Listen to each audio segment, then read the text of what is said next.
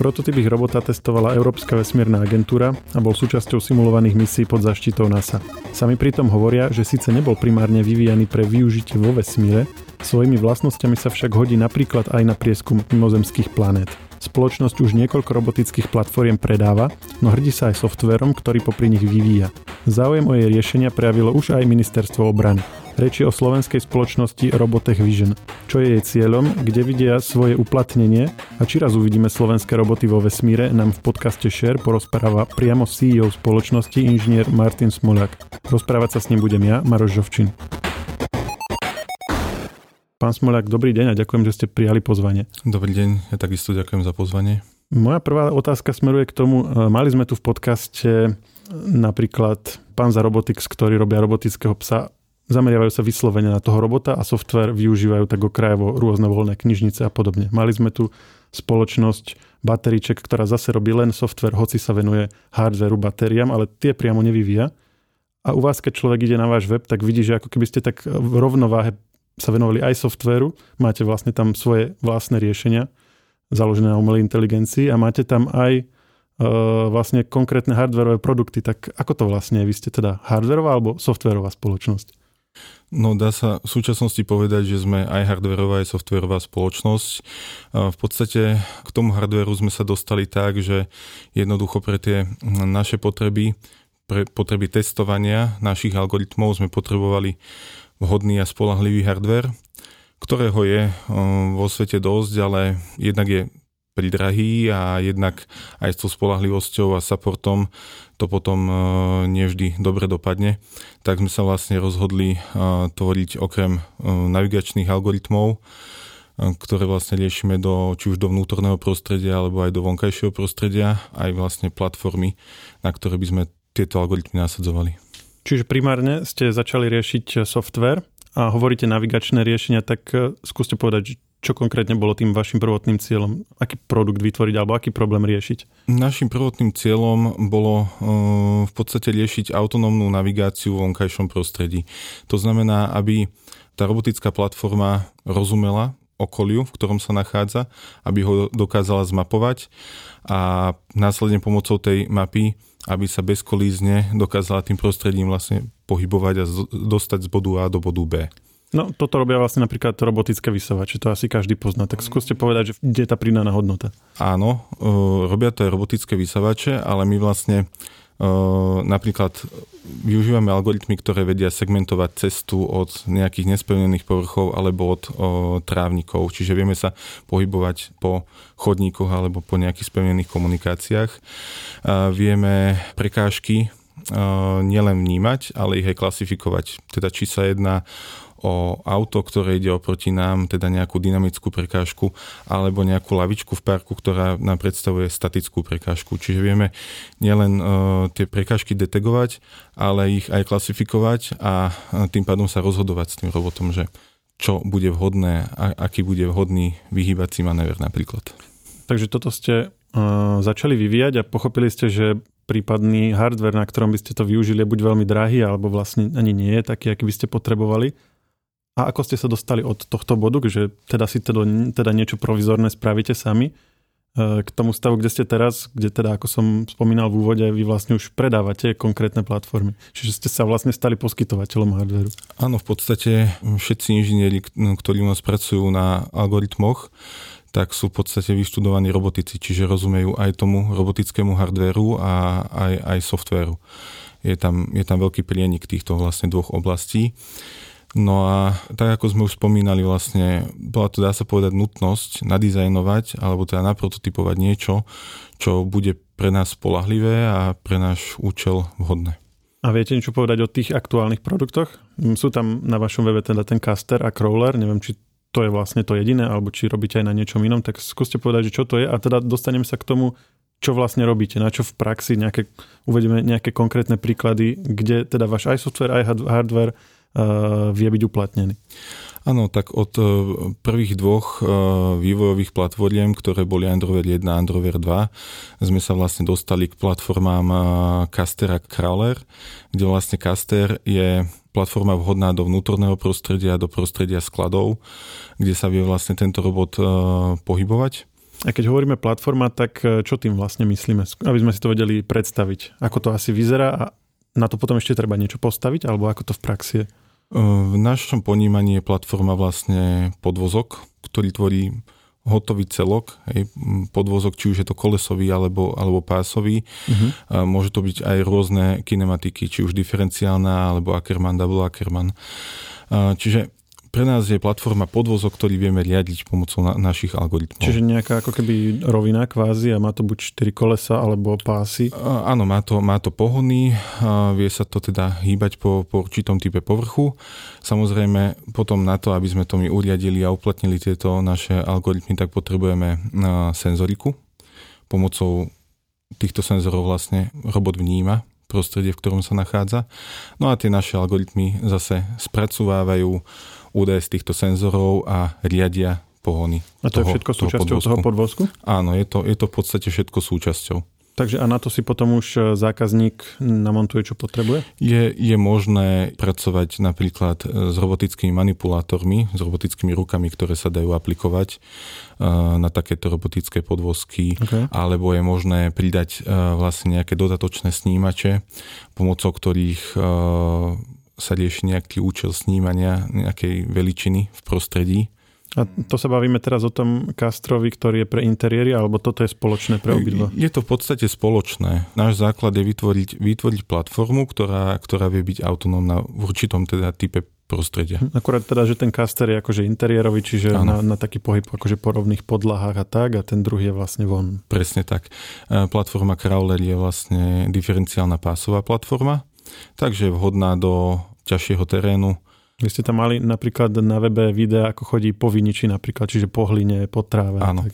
Jedna časť je tých našich uh, autonómnych algoritmov do vonkajšieho prostredia je práve prostredie viniča alebo uh, ovocných sadov kde vlastne sa vieme s robotom pohybovať v riadkoch tohto sadu, pričom vlastne nevyužívame gps čo väčšina polnohospodárov aktuálne využíva má to svoje výhody, vlastne takýto typ navigácie sa nazýva, že je to reaktívna navigácia.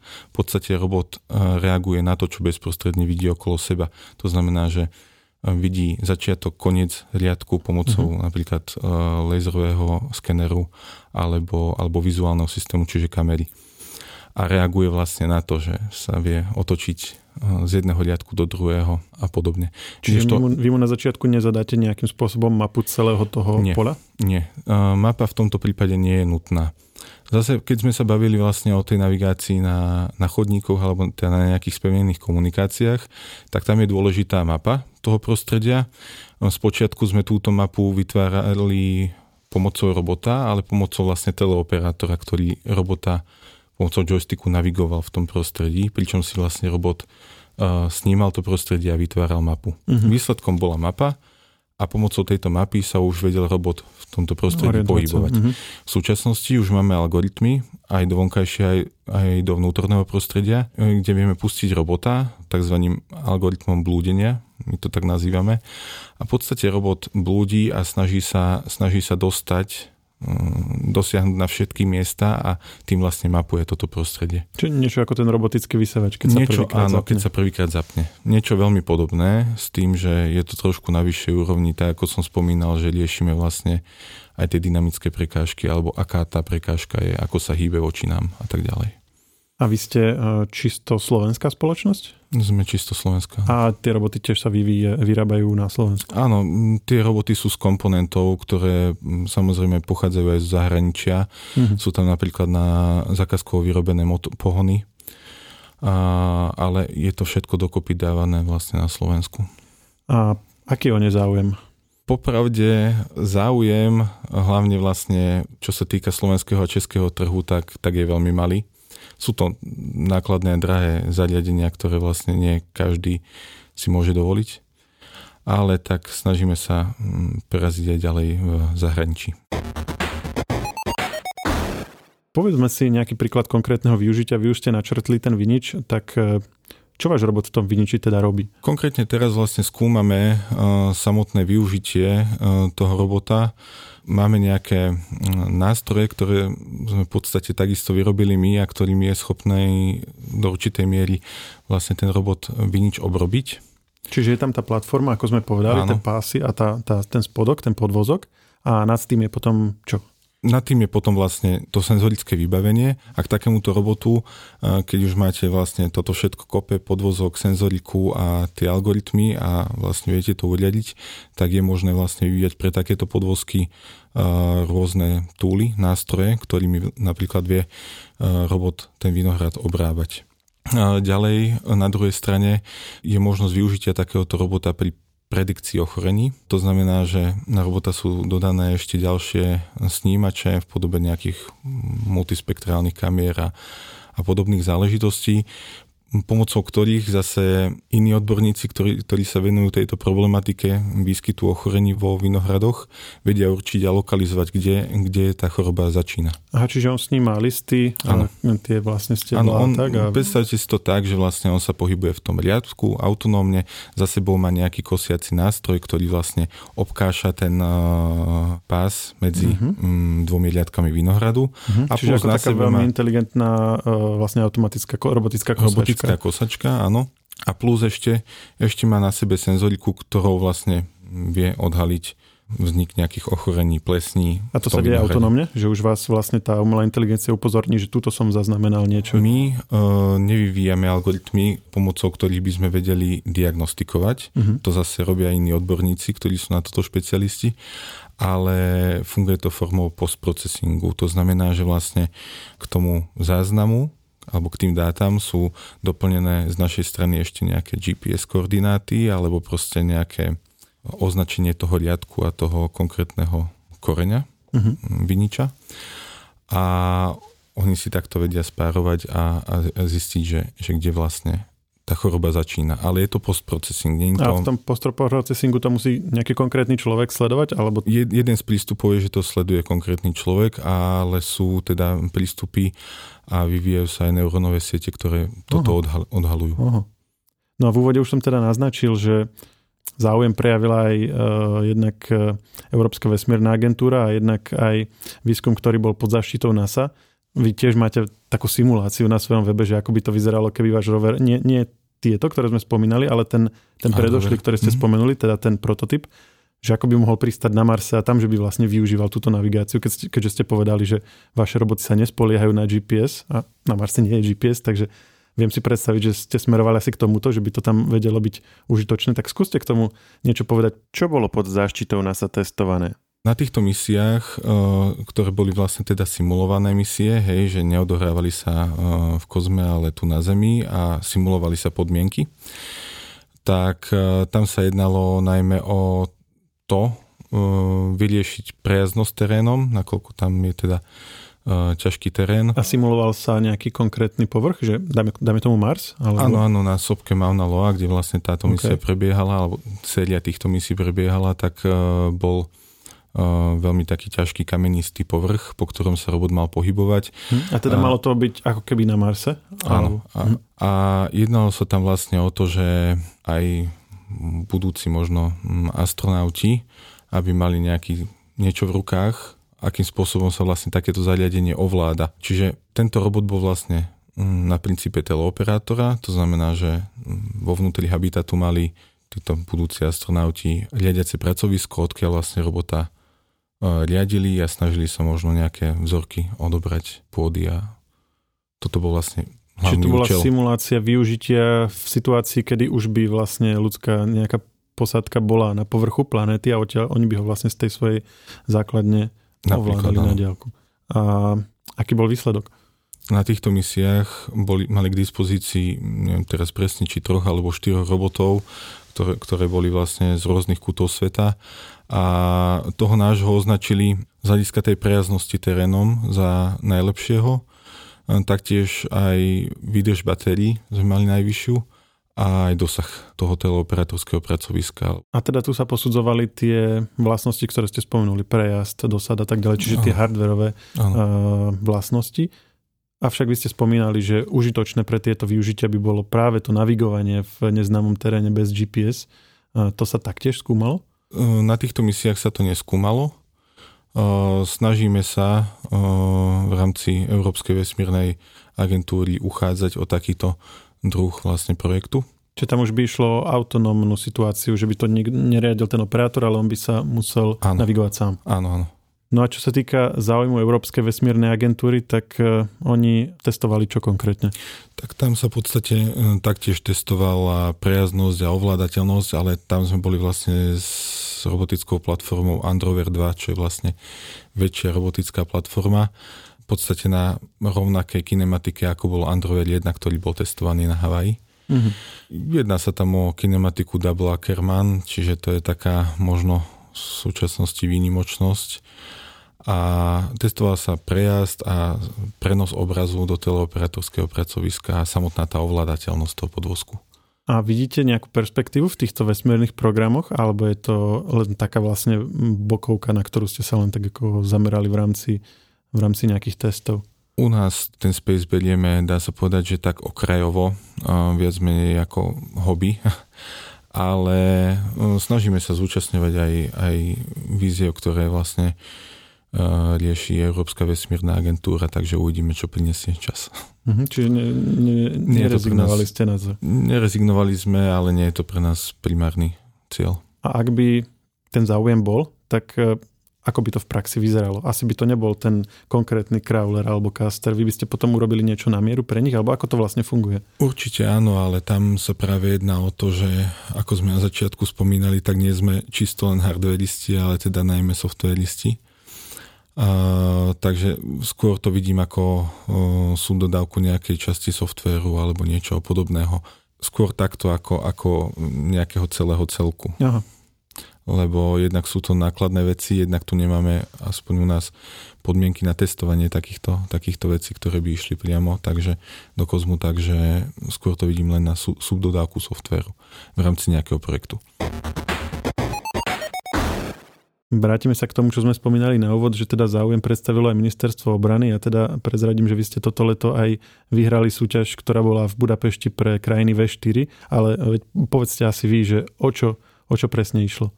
V podstate sa, tak ako ste spomenuli, jednalo sa o stretnutie vlastne krajín V4, kde vlastne ministerstva, dá sa povedať, že ukázali, na čom, na čom sa pracuje v jednotlivých štátoch. No a v podstate pre nás to bola dobrá skúsenosť, lebo sme sa mohli porovnať s ostatnými týmami.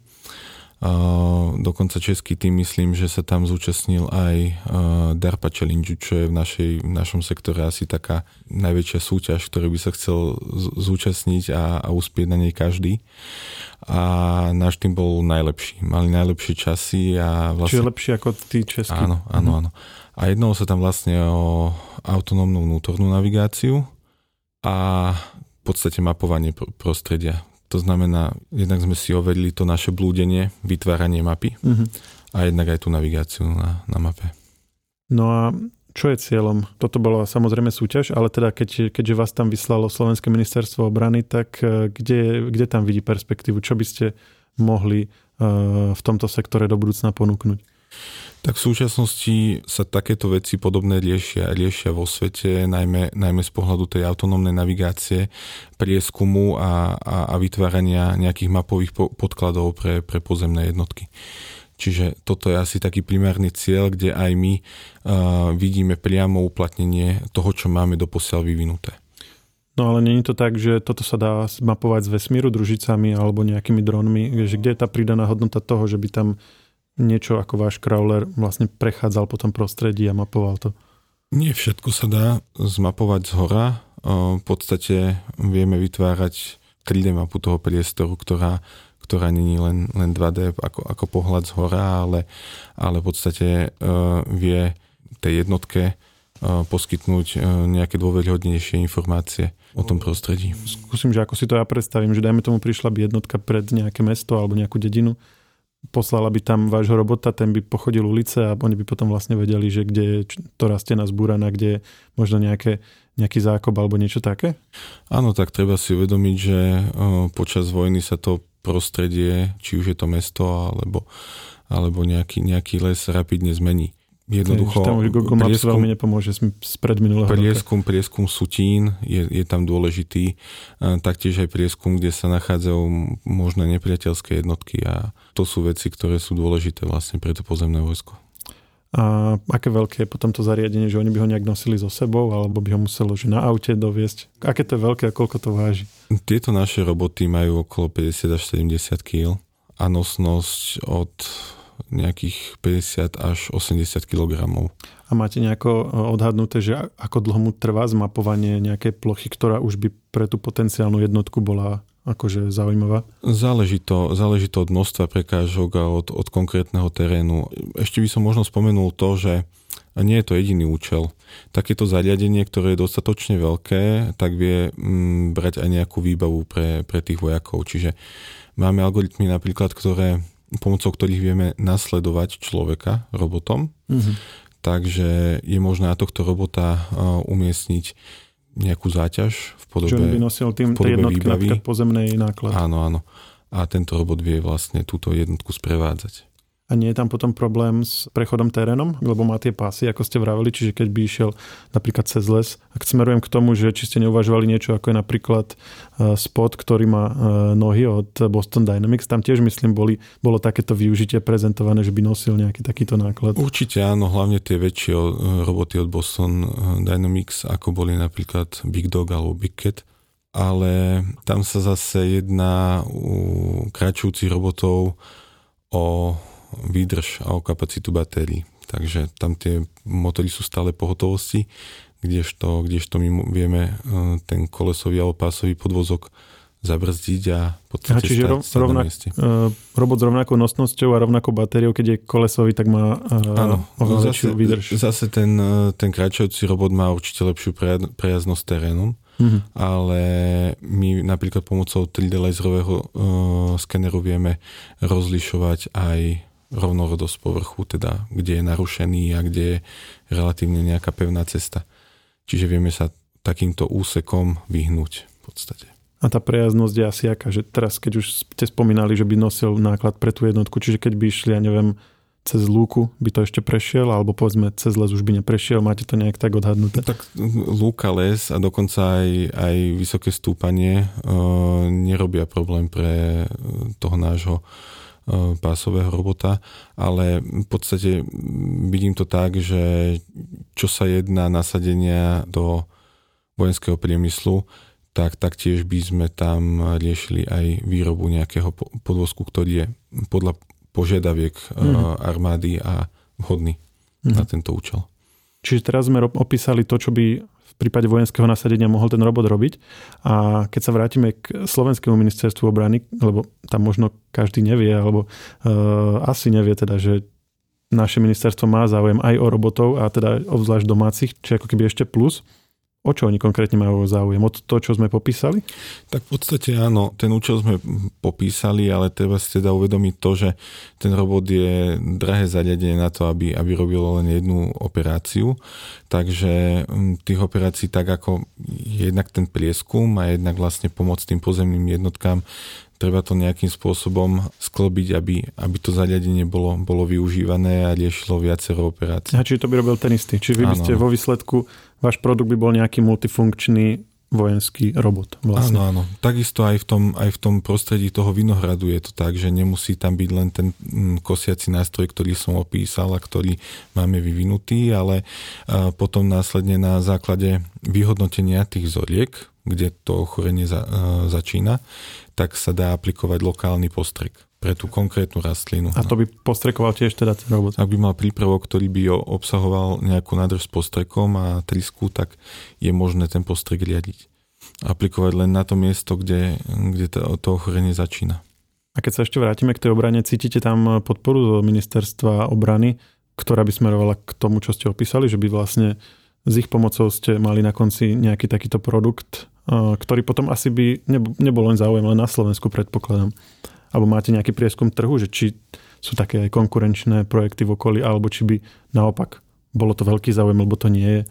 Určite áno, veď v podstate aj Boston Dynamics začínal s vývojom pre vojenský priemysel, takže ono, tam tá potreba je a možno je to oblasť, kde sa to dá najrychlejšie momentálne aplikovať. A keď zopakujem tú otázku, máte, cítite podporu z ministerstva obrany, alebo je to také ešte... Cítime podporu a budeme radi, ak, ak sa všetko podarí. To bol inžinier Martin Smolák. E, ďakujem pekne, že ste si našli čas a želám ešte pekný deň. Ďakujem, pekný deň aj vám. Technologický podcast Share pripravujú spoločne internetové magazíny Žive.sk a Herná zona.sk. Podcast Share nájdete vo všetkých podcastových aplikáciách vrátane Apple Podcasts, Google Podcasts či Spotify. Nové časti sa objavujú tiež v podcastovom kanáli aktuality.sk. Ak nám chcete niečo odkázať, doplniť nás alebo sme povedali niečo zle a chcete nás opraviť, môžete nám napísať na podcasty.žive.sk. Ešte raz podcasty.žive.sk. Všetky maily čítame a na väčšinu sa snažíme aj odpovedať.